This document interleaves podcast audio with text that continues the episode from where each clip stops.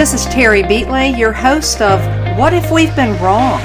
I'm shining light into some dark places so that beauty, goodness, and truth defeat the schemes of the enemy. It's true, people are perishing for lack of knowledge, and we're instructed to have nothing to do with the evil deeds of darkness, but rather expose them. That's what I do on What If We've Been Wrong rethink, explore, and uncover some hidden truths so that more people can experience an abundant life and the joy of being set free from the shackles that hold us in prison. Welcome to What If We've Been Wrong. Okay, today I'm interviewing a, special doctor. He, he's a pioneer, and there are few doctors who could actually claim that kind of description. But uh, Dr. George Delgado, he's a medical, he is the medical director for the Culture of Life Family Services, and he pioneered a medical protocol uh, that could reverse the effects of RU 486. That's also known as the abortion pill. And we know today there are many women uh, that swallow that pill, and within minutes, hours, or a day or two, they're deeply regretting uh, causing or beginning to cause swallowing a pill that will cause a chemical abortion. And so, Dr. Delgado, thank you for being on the show today. Thank you for being here. You are very welcome. It's great to be here. All right, so what we want to do, the purpose of this show for the first segment or so, we want to educate as many people as possible is what is this ab- abortion pill that we call RU 486 and how does it work? And also about how many women in the United States are taking this pill per year, as far as you know. Sure, there is a little bit of confusion around this, so it's good to explain it. So, RU 486 was the name given to this chemical when it was under development by a pharmaceutical company called Roussel Uclaf, and that's why it's RU, because many drugs are developed but don't make it to market, so they don't want to waste their time giving drugs a proper name if they're not going to make it to the market. So while they're under development, they'll just give it a developmental tag.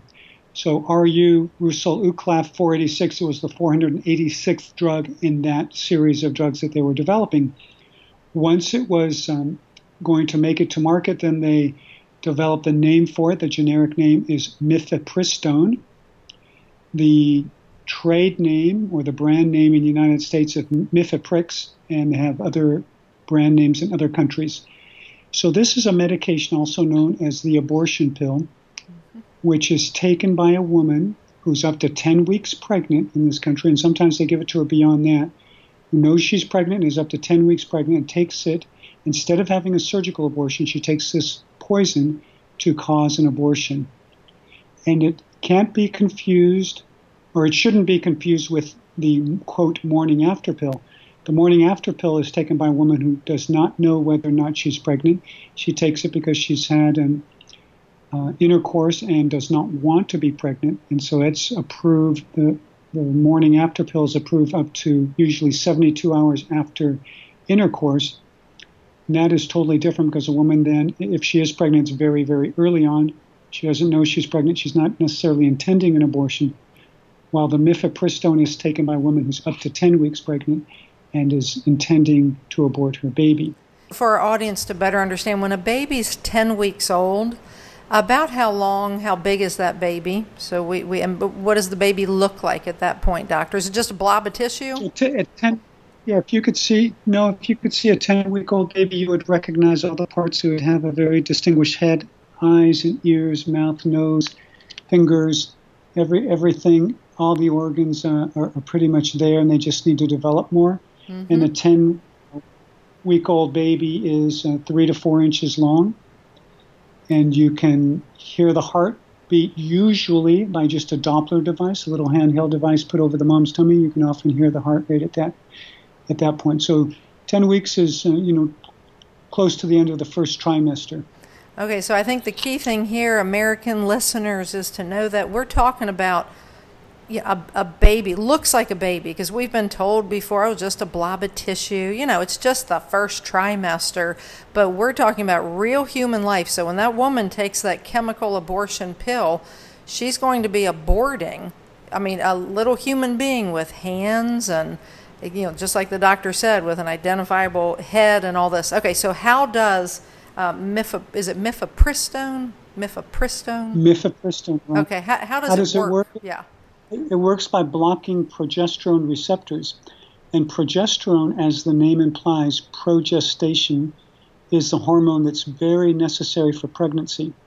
Here are a few of the things that progesterone does to maintain a pregnancy. It fosters a development of the lining of the uterus to make it thick and luxuriant so that when the five to seven day old embryonic human being comes down the fallopian tubes, he or she can attach very well to the lining of the uterus. Mm-hmm. Then, as the placenta forms, most of the placental tissue is formed from the embryo, him or herself, but part of it comes from the mother's side. And so that development of the mother's side of the placenta, as well as the attachment of the placenta, is dependent on progesterone. Progesterone also causes the muscles of the uterus to stay nice and relaxed, and it keeps the cervix closed. So when you have a chemical such as mifepristone that blocks progesterone receptors, it blocks all the effects of progesterone, leading to detachment of the placenta from the uterus, which is what causes the embryonic person or the fetal person to die. Because once the placenta is detached, then the preborn baby is no longer getting any nutrition. The mm-hmm. other things that happen are that the muscles of the uterus starts to get twitchy, so contractions can start, and the cervix softens and begins to open. Now, you asked how many times this occurs in the United States. Well, the current estimates are that 30 to 40 percent of all abortions in the United States are accomplished with mifepristone. So that would be 300 to 400,000 abortions per year, approximately. In some European countries, such as Scotland, 75 percent of all abortions are accomplished with mifepristone. Hmm. So you can see what the trend is. The trend is to go away from the surgical abortions because they are more difficult to perform and because a lot of abortionists are retiring and they're not being replaced by younger doctors. And now the trend is going towards the medical abortions or medical induced abortions, mostly with mifepristone. And okay, so now what you started is this abortion pill reversal, and explain how that works. So the way abortion pill reversal is that we know that in the different cells of the body where the mifepristone is blocking the receptors, we can think of the receptors as keys or keyholes. And we can think of the progesterone as the key that goes into the keyhole, goes into the lock, and turns the lock. And when the lock turns, the door is, is opened. And that door opening is what we call the hormone effect, the good things that happen in the cell due to progesterone. Mm-hmm. Well, the mifepristone is like a false key. We've all experienced putting a key into a lock with the lock not turning because it was the wrong key. But even though it's the wrong key, it still fits in the lock. Mm-hmm. That's what the mifepristone does. It fits into the lock, onto the receptor, but it does not activate the receptor. So the door never opens. Fortunately, the mifepristone comes in and out of that lock. The key goes in and out. And so we theorize that if we put more of the good guy keys, more of the progesterone molecules in and around the receptor or around the, the lock, that mm-hmm. more of the good guy keys will go into the lock and you'll have more of the door opening and more of the hormone effect. We, we do that with supplemental progesterone levels so that we outcompete the mifepristone at the receptor site until we wait for the mifepristone to wash out of the system. And how long does it take to wash out of the system? Most of it's gone in 72 hours, but some breakdown products that may have active properties remain for up to a week. Okay. All right. So ideally, you keep the woman on uh, the progesterone for how long? Through the first trimester? Is that right?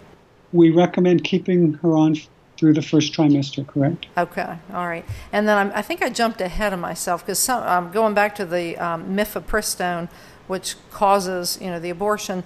Sometimes those doctors prescribing that will have to prescribe a second medication.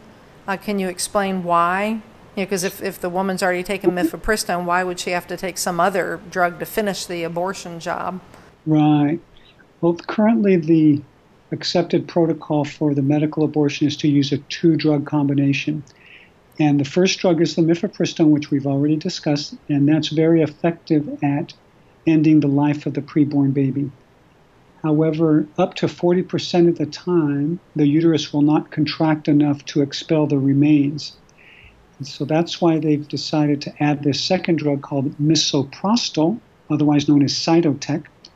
And the misoprostol or Cytotec is very good at causing uterine contractions. In fact, it's it can be used to induce labor, and often is used to induce labor in women who are in the early third trimester who need to have labor induced. Mm-hmm. And it's also used to help oxytocin to induce labor by softening the cervix.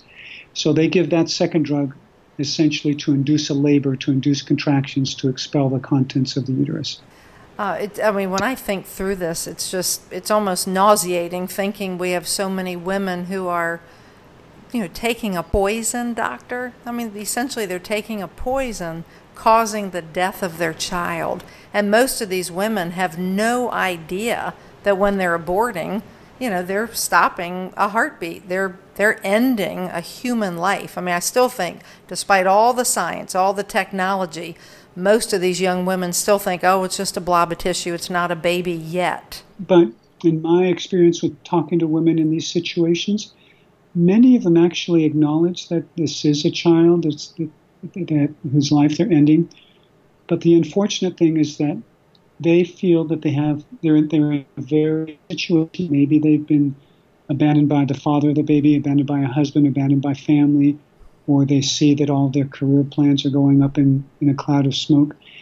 And they feel like they're boxed into a corner and they've been told and unfortunately misinformed that the only way out of that bad situation, that crisis pregnancy, is to have an abortion.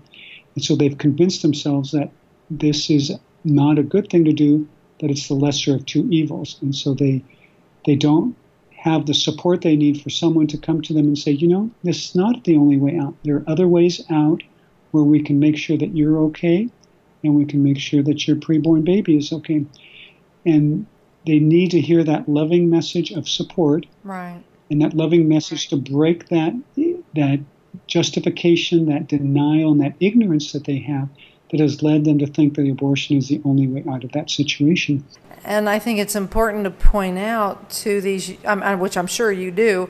I mean, once they're pregnant, they're a mother. They can never, whether live birth or abortion, they can never unbecome a mother.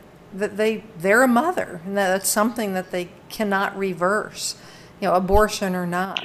Well, it's important to keep that in mind. And I often will tell them that um, you know you are a mother and what you're doing right now not only will harm your preborn baby, but it's going to harm you because you're going against your hardwired instincts of a mother to protect and to nurture her preborn and, and her born children.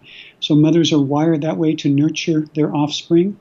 And when a mother go- goes against that hardwired instinct and has an abortion, the emotional consequences can be staggering. Mm-hmm. Do, do you see many women who have had abortions and then you're and they share with you their emotional turmoil after the abortion? Do you see many women? Yes. Okay. I have seen many women, talk to many women, and you know, many women who are now in the pro-life arena, being trying to be support to other women or women who have had previous abortions, and, and they do this to try to keep women from stumbling into the same mistakes that they've had. Right. But even these very good and holy women who are now giving of themselves so much to God's work, they still suffer greatly because even though they've been healed and they've been forgiven, the scars remain, the psychological scars remain, and, and they undergo a great deal of suffering. And, and, and it's very difficult to see that. Mm-hmm. And it is, it's, it's wonderful to see them valiantly fighting and, and and trying to make a difference. But nonetheless, you can never erase totally that hurt that you've imposed on yourself by ending Absolutely. the life of your own child. Right. Well, okay, we're going to be digging more into your uh, network of doctors across the United States. But would, before we get into that, can you share at least one, and I know you have many, you have hundreds, of joyful stories of women who wanted to have an abortion and then they change their mind and then they've come back to you. Just do you have a one or two stories you could share real quick and how it's blessed you? Because this must be um, I don't know, like a daily blessing, just knowing you're saving lives it, all over America daily. Oh, it, it really is a blessing, and it's a great privilege to be a part of this whole movement. And um, just to know that God has asked me to help in, in some small way to, to help these women. There's there's a, a particular woman that, that, I admire a great deal. Her name is Rebecca Buell, and I just uh, gave part of a, a, presentation with her in Sacramento recently, and she took the abortion pill mifepristone and changed her mind and called our hotline, and it was uh, quite a blessing that actually she was uh, helped by my brother, who's a family physician, and his office helped her out and gave her the progesterone treatment. And I was able to see her son Zechariah recently, who's now uh, four or five years old, and, and, to see what a wonderful joy he is, uh, both as an individual, but also in her life. And now Rebecca is quite an active pro life spokeswoman. She uh, speaks uh, at many events and she works in a um, crisis pregnancy center and is part of a, a coalition called uh, CAPC in California, which is a consortium of different uh, pregnancy resource centers. And now she's actually going to go to work for a California assembly person who is going to, uh, and she's going to work as a legislative analysis uh, and will gain more knowledge about the political system so that in the future she'll be able to be a legal advocate in the, in the state legislature and, and other places to support life so that we can have people in the political process who have um, a love of life deep in their hearts. So she's been quite an inspiration, quite a joy to, to hear her story and, and, and how it's come along and, and how her family is doing so well and, and how now she's giving back to the community in such a great way. Well, you know, the, the, the thing that, um, well, that I tell many people is the ones who make the laws rule the culture. And so it's imperative that more and more people get involved in government, in policymaking, in lawmaking. Be a voice. Go down to your local state legislatures. Get involved at the local county level. You know, the local county level, we should know are they handing out, you know, using taxpayer dollars? And maybe you have the answer, maybe for California. Do they hand out the, the abortion pill as an option at the local county government? So that means taxpayers are paying for it? Yes, unfortunately, in California, this the state does pay for abortions, both uh, medical and surgical, so our tax dollars are going towards abortion. Okay. Okay, so there you go. Every Californian who pays taxes, unfortunately, whether you like it or not, you're supporting, you know, the killing of human life. So that's why it's so important. And then this young lady you just described, I mean, what a beautiful journey. And and I think, um, but when we come back for the next segment, we'll get into your network of doctors and explain um, what a woman needs to do, where she needs to call. So we'll be right back. The goal is to deliver a message of truth, inspiration, and hope to the world, to unite people from all backgrounds and beliefs in an effort to advance humanity. News blogs, informative podcasts, and entertaining videos. It's AmericaOutloud.com, where the conversation never ends, with 24 7 streaming on our free apps on both Android and Apple. Welcome to the new era in communications, America Out Loud Talk Radio.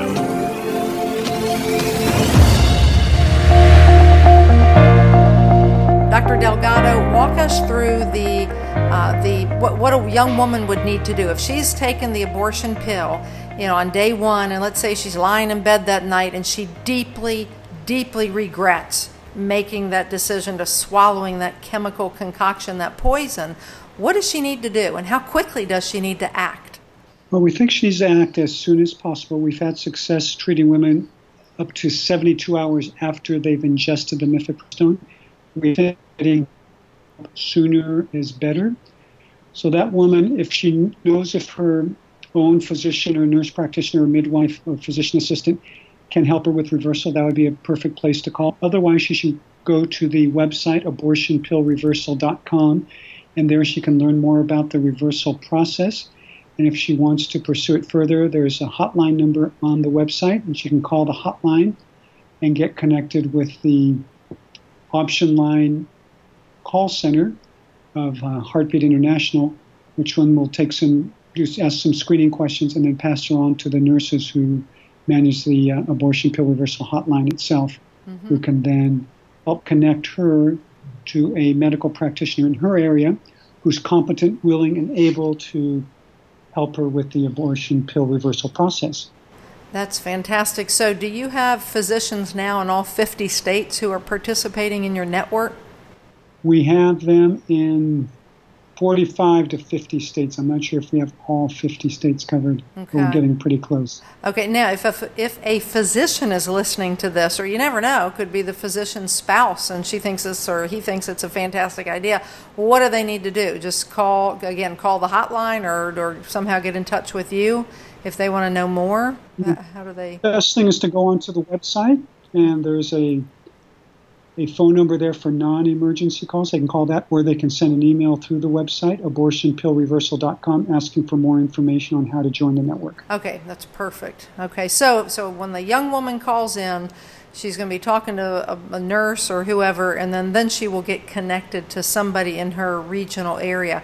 So let me ask you this: Does it require the physician to do a physical exam or I assume it does. I mean, does the young woman have to see the physician in person, or can a prescription for progesterone just be written and called in to the local pharmacy? Well, the medical practitioner will assume care of the patient, and just like any other patient, he or she will need to decide if, uh, well, certainly good medical practice is that there be a face to face visit right. uh, okay. at some point, whether whether that has to happen right away before the progesterone is prescribed, or if it can happen you know, the next day, that depends on the practitioner schedule and mm-hmm. the, the convenience factor and, and, all of that. But, but definitely, the practitioner who prescribes needs to be able to see that patient. That would just uh, be part of good medical care. Right. Dr. Delgado, uh, how what's the response on the other side of this issue, like pro abortion minded doctors? How do they respond to the idea of abortion pill reversal? And is it normal practice for them to also offer abortion pill reversal? Well, I would say in general, no. I've had, there's been one abortionist who contacted me wanting to get into the network, but the response and the reaction from people on the pro abortion side has been almost entirely negative. And they, they seem, they call themselves pro choice, but they don't seem to want to give women a second chance at choice. So it's very, very puzzling. And they have attacked us on many different fronts, both uh, by attacks by individual physicians and also by professional societies such as the American College of Obstetricians and Gynecologists, and of course, um, the standard bearer for the pro abortion movement, Planned Parenthood. How about that? So, the American College, what did you just call it? The American College of Obst- Obstetrician Obstetrician and Gynecology. So, they aggressively are against this and they've uh, attacked you on a professional level you know, it's one thing to be. I mean, if if a doctor out there, whatever, they they want to be pro-choice or pro-abortion, it just seems so incongruous. You know, to be a physician and you're there to you know save lives and to improve health, and you know. What's so hard for that same doctor to say, "Hey, the woman changes her mind, so be it," you know, and here, here's the solution for it. I mean, it's so easy. Progesterone, you know, it's like we're not talking about rocket science. And the other bizarre thing is, I mean, if money is the only thing that interests that doctor, well, the young woman's going to have to come back in and get her pill of progesterone and one more office visit. So it's almost as if they're covering up their own, I don't know. I mean, this is just my fleeting thought here, almost their own it's almost like covering up their tracks. They know they're doing something wrong because let's face it, it's written on the heart of everybody that to kill, to take a human life is wrong. And so it's almost like they're just covering up their tracks. But that, that this has surprised me because I didn't think they would be so antagonistic toward a reversal pill. So that's quite disappointing. And so, w- would you be recommending that young women visit uh, like pro life um, and is there a pro life obstetrician gynecologist association? You know, doctors who are affiliated with that?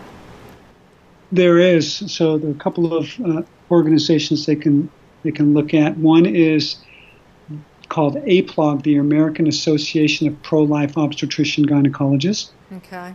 And that's APLOG, uh, A-A-P-L-O-G. It's either .com or .org. I think it's .com. And the other is the Catholic Medical Association, which is CathMed, C-A-T-H-M-E-D, either .com or .org. So those are two organizations that uh, they would want to. Yeah, I would advise if a woman happened to take mifepristone and changed her mind not to go back to the abortion facility because we have not had any instances where they've been helped and they've actually been given misinformation and even lies. Uh, commonly, when they call uh, these clinics and say, Well, I've changed my mind, they will be told that uh, reversal is impossible or your baby's sure to have birth defects. And both of those are untrue because we've proven that reversal is safe and effective. Right. And we've proved that the birth defect rate is not increased by either taking mifepristone or taking progesterone. Okay, that's interesting. Now, it, it's sort of obvious, but I still think it's important to explain it. Um, can you explain to our listeners why a trial study of the effectiveness of abortion pill reversal it's it's really not possible to do a clinical trial or a what do you call it like a controlled where there's a placebo group and then a non-placebo group can you kind of walk us through that sure well so so first of all the the placebo so-called placebo controlled trial is where you have one group of patients who get the active treatment one group who get no treatment or they get a sham treatment that is they get capsules that don't have any active ingredient in it. So we've already demonstrated and determined what the survival rate is for an embryo if the mother takes mifepristone and nothing else is done. So we know that the survival rate is up to 25%. So we don't need to do the placebo part of the trial because that would be unethical because those women who got inactive um, capsules, their babies would be doomed to die 75% of the time, which is unacceptable, of course. Right. Now, what we can do, though, and what we are designing right now, what we will do, is a, is a randomized controlled trial that will not have a placebo group, but will be randomized and controlled. By controlled trial, it means that we control what the women get, what treatments, and we will compare different treatment arms, so different modes of delivery of the progesterone, maybe different dosages, and it'll be randomized because when a woman says she agrees to be in the study, there'll be a computer program that randomizes, mm-hmm. that picks which group the woman will fall into, so that there's no bias there in selecting you know, certain women for certain groups. And so that randomized control trial will be very powerful mm-hmm. in determining which of the progesterone protocols are the most effective because they'll be compared in a head to head fashion. Okay, and the protocol that you recommend is this like a standard? It's a standard protocol, I presume. Like take the pill, take the progesterone pill in the morning, or empty stomach, or what? What, what are what's the protocol? Yeah, there are two protocols right now. One of them uh, is the what we call the high dose oral protocol, and that's where a woman takes progesterone 200 milligram capsules two twice a day with food for three days and then two at night for, until the end of the first trimester. Mm-hmm. The other is called the injection protocol, and that's a 200 milligram injection once a day for three days in a row, then every other day for about 10 days, and then twice a week until the end of the first trimester. Okay.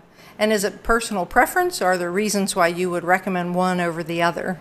It's personal preference, and so far our data suggests that they're about equally effective. The uh, both between 60 and 70 percent effective at reversing the medical abortion. Okay. So we don't see any right now. Don't see any big cha- uh, differences in effectiveness.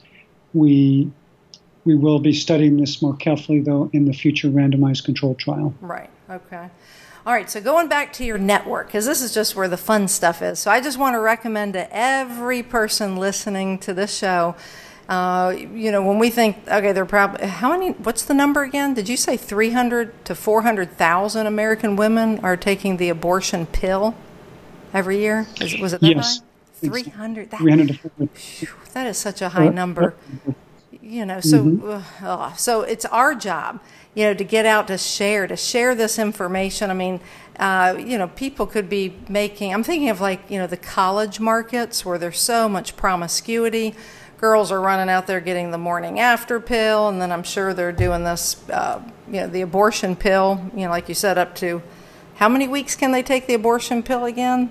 They're, they're taking It's, up a, to it's approved up to 10 weeks of pregnancy. 10 weeks of pregnancy. Okay. So I'm just picturing, uh, and I mean, you probably already have something like this uh, abortionpillreversal.com, little marketing cards.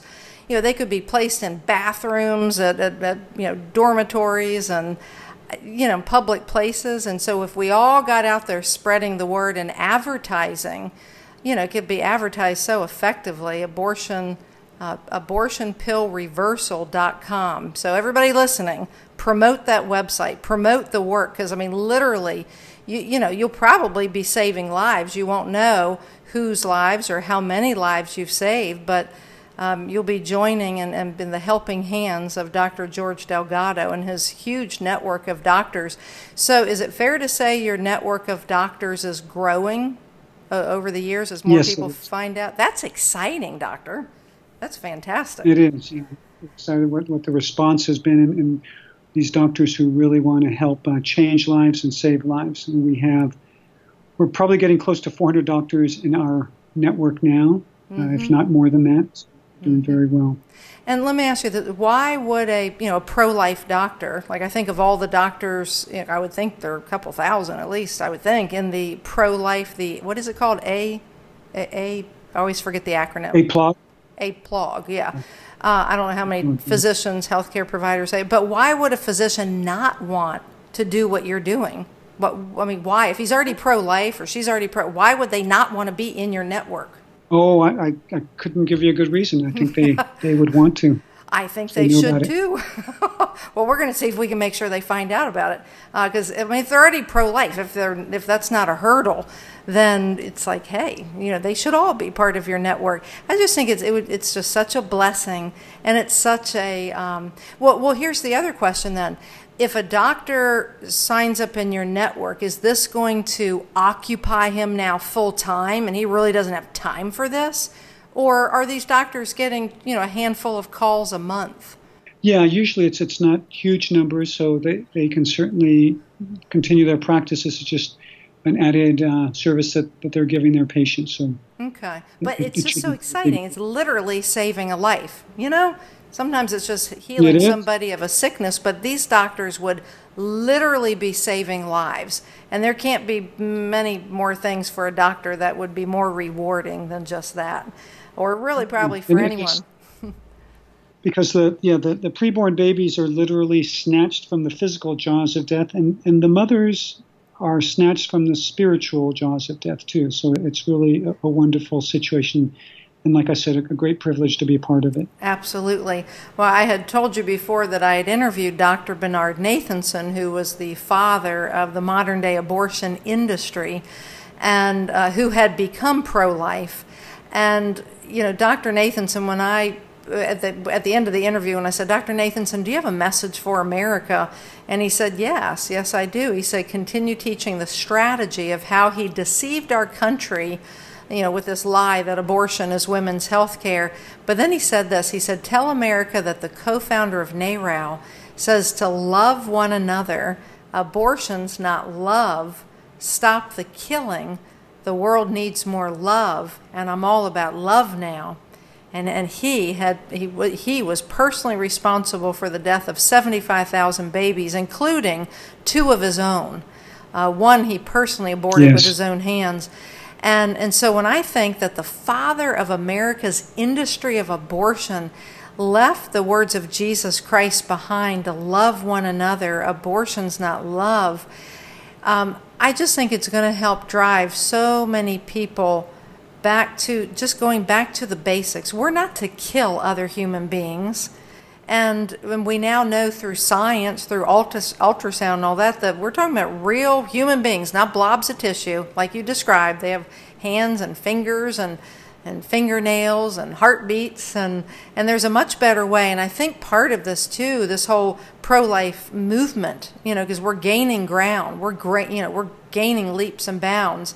And it's it's to resurrect this beautiful idea of adoption you know for those women who who can't handle a baby at that moment for every abortion there's more than one couple who wants an adopted to to adopt a baby Dr. Delgado, God bless you. You are in the business of saving lives and loving other people. So thank you, and thank you for answering the call God put on your life. You're welcome, and thanks be to God, and uh, keep up your great work.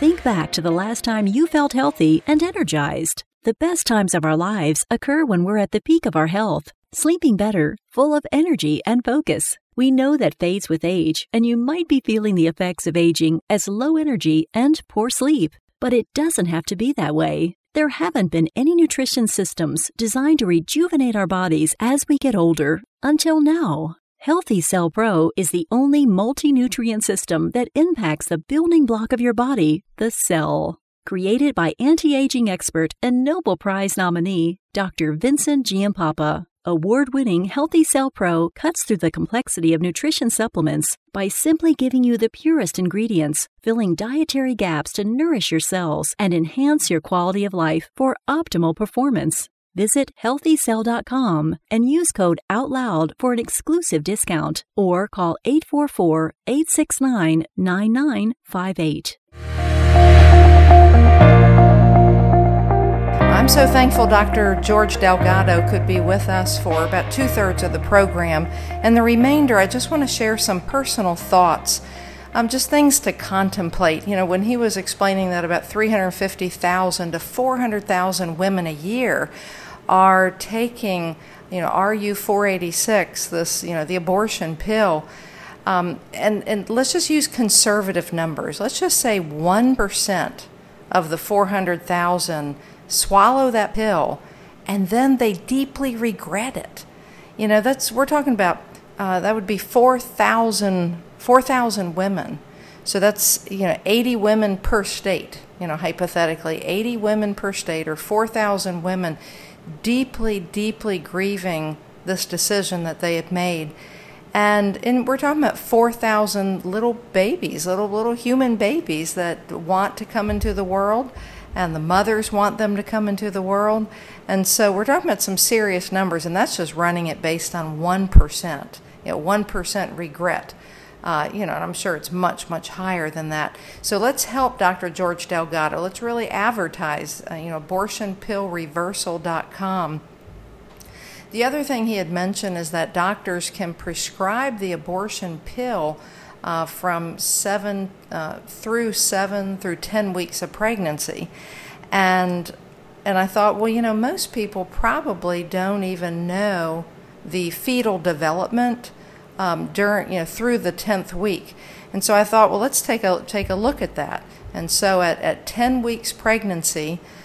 Uh, the baby is about one and a half inches long, you know. So you know a lot of the uh, people in the abortion industry will tell these you know scared young mothers that oh it's just a blob of tissue you know it's not a baby yet. And well, yes it is. Um, and, and so we're talking about a baby that's one and a half inches long. The baby is swallowing. Uh, the baby now is kicking actively kicking as a matter of fact. Uh, here's another interesting fact is the baby's vital organs are, are there. The baby has kidneys um, intestines, the brain, the liver, and in fact, the liver's making red blood cells. And so the yolk sac, I guess you'd say, is drying up, and the and and now the you know these vital organs are working. Let's see. Also, the baby has uh, tiny little fingernails and toenails, um, and it's the baby's growing that little peach fuzz all over that one and a half inch body. Um, and another neat thing is, you know, as far as the skeleton goes, the, the limbs can now bend. And so the, the hands can be flexed at the wrist at 10 weeks old. And also the spine is real visible, you know, through ultrasound. Um, you can clearly see uh, the, the shape of the spine. And so I remember when I, I spoke at a high school and we had it's the shape of a quarter, and it shows you the size of and, and some of the facts. Well, I know it's the size of the hand. So the little hand or the footprint is printed on this thing, this little item, which is about the size of a quarter. And I remember the kids in the high school room just they were they were in awe. They had no idea that at such a young, young age, the little baby in the womb has um, these little body parts that look just like those high schoolers, but just smaller. And so I just thought it would be an appropriate moment to pause and to contemplate that that just the beauty, the beauty of creation. It's the one thing that God allows us to partake in is the creation of a new human life. You know, God created everything else, but we're able to participate.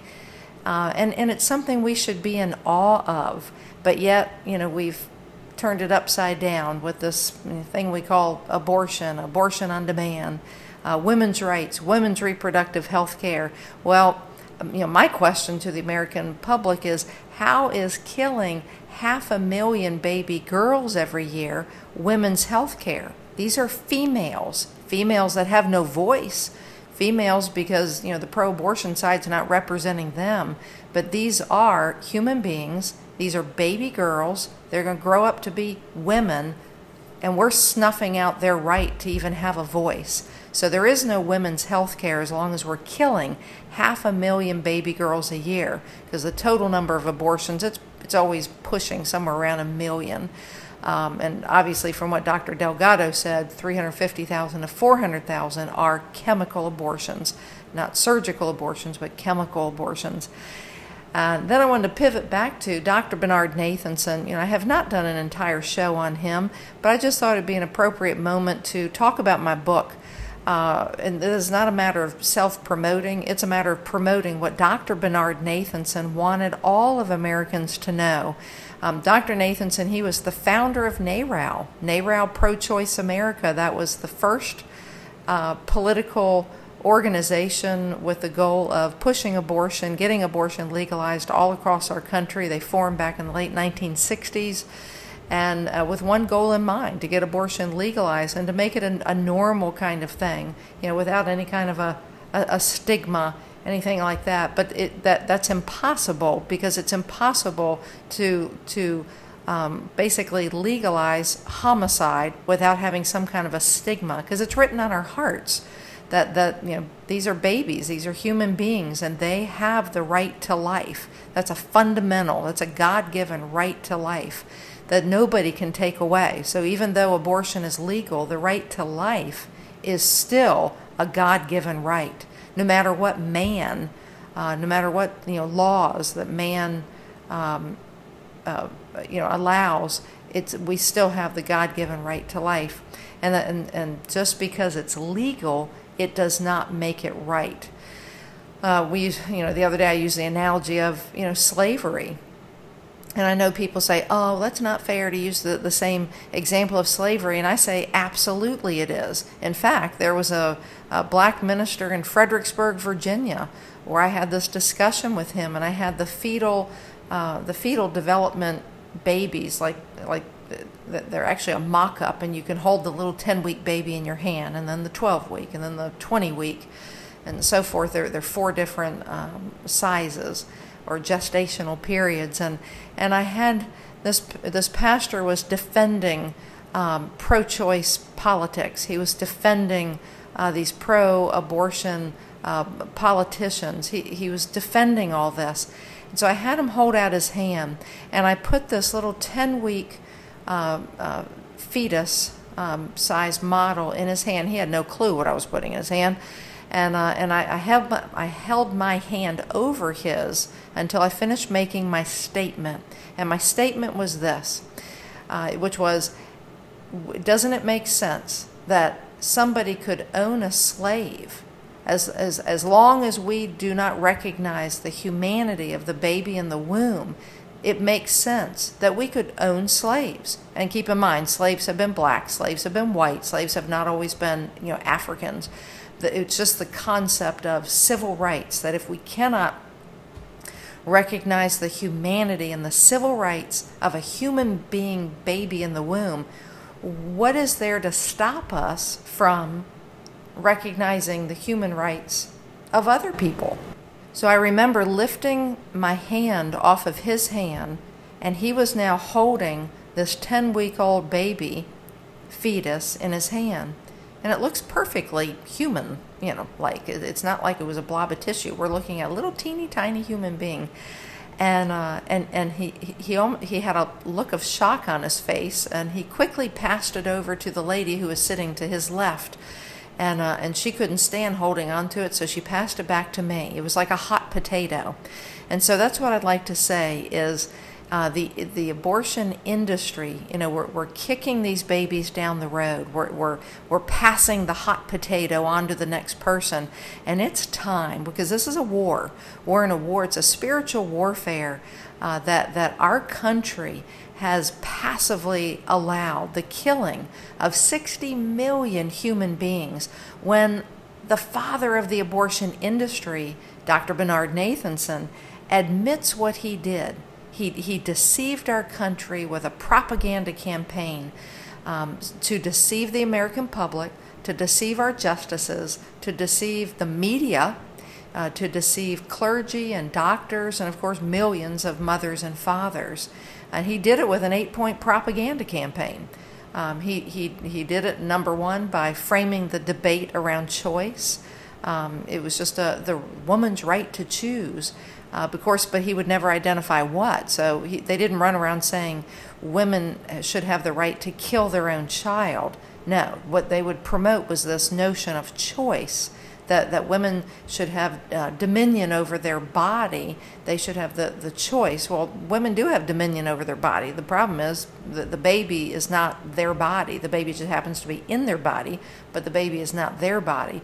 The second thing Dr. Nathanson did as the founder of NARAL, he uh, they developed the, the slogans, the slogans like my body, my choice, and this was to pivot our minds uh, from thinking about the baby to get solely focused on the women. And then the, with the public relations firm that they used, uh, they the public relations firm said we they really needed to appeal to certain aspects of the uh, uh, really the American consciousness. So Americans love choice, and Americans love freedom um, and liberty. So liberty to, to do whatever we want.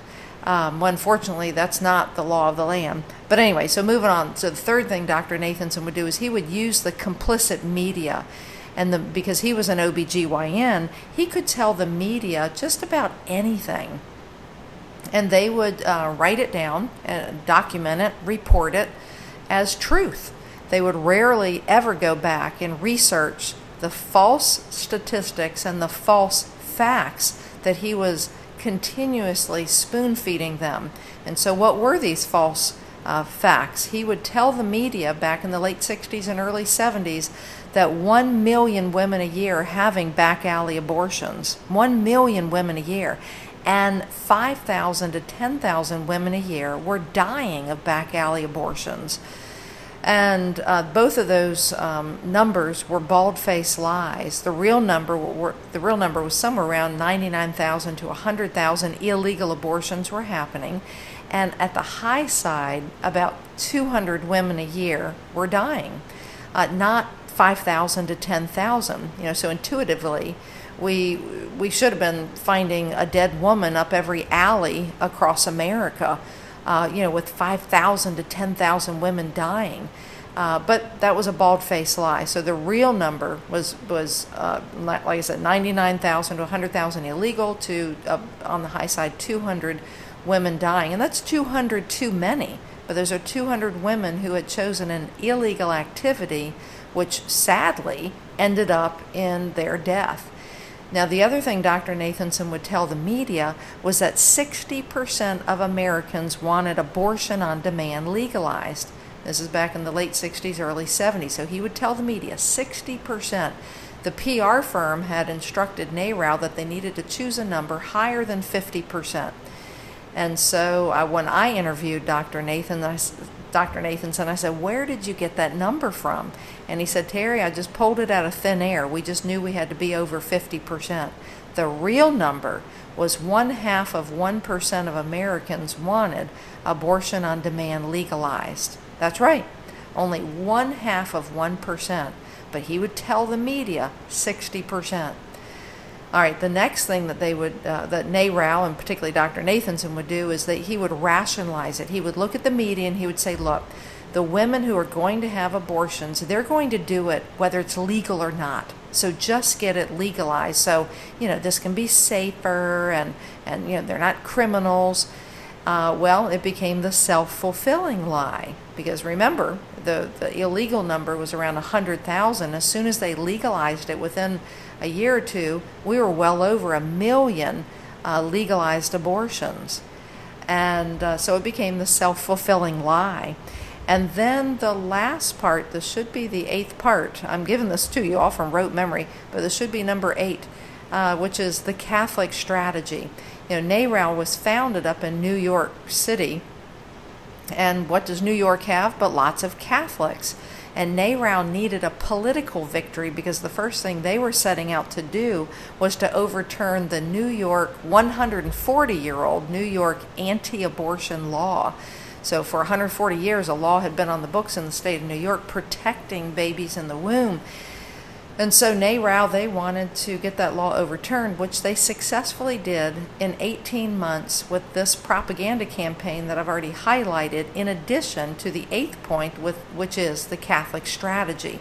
So New York had lots of Catholic voters, and NARAL needed a political victory. So what happened is they executed this four part tactical plan called the Catholic strategy.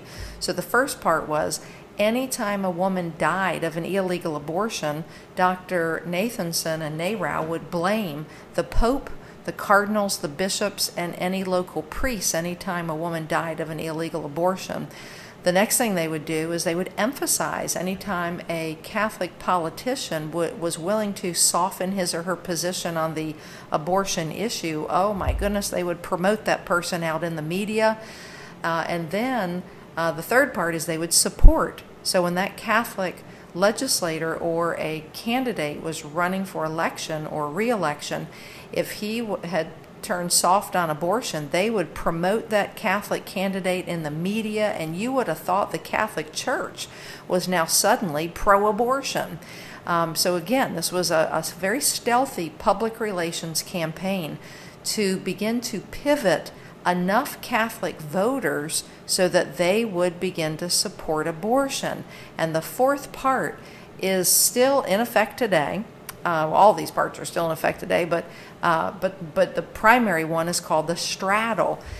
So what Dr. Nathanson did is he gave Catholic voters uh, the ability to remain personally against abortion, but vote so that women have the right to choose. So, so bottom line, they could on one on one leg, you know, picture straddling fence on one leg, straddling. It's like, oh, well, I'm personally against abortion, and then on the other leg, but every woman deserves the right to choose. And this was the way they were able to shift over enough Catholic voters. They already had a whole bunch of Catholic voters in their back pocket, but they needed more. And so the, they needed an, enough percentage of the Catholics who are not in favor of abortion, but they would buy the lie that abortion is women's health care and that it should be a woman's right to choose. That came from NARAL. It was stealthy, it was deadly, it was highly effective. Um, it has killed millions and millions of black American babies, which happens to be the leading cause of death of black people, is abortion in America. And American Catholics need to grapple with this that any American Catholic who, who supports abortion in any way, when they walk into that voting booth and they're supporting a pro abortion candidate, the blood is on their hands. And so I'm saying, America, let's wake up. You know, we're not going to be able to change this overnight. Look what Dr. Delgado said 400,000 women are taking a you know chemical to kill a baby. We're not going to be able to change that. But by golly, we could all go out there and we could spend ten dollars and make make little marketing cards so you can drop them in lots of different places. Hand them to millennials and go say share these with your girlfriends. They might need this one day. Abortionpillreversal.com abortionpillreversal.com. And I understand uh, Heartbeat International um, has just, um, I guess it's purchased uh, uh, Abortion Pill Reversal. And so, thank you, Heartbeat International. Uh, we thank you for your support, and we hope you can get this message out far and wide. So, one day there's literally no demand whatsoever for the abortion pill. Thank you, God bless, and we are shining light in dark places. Come back next time.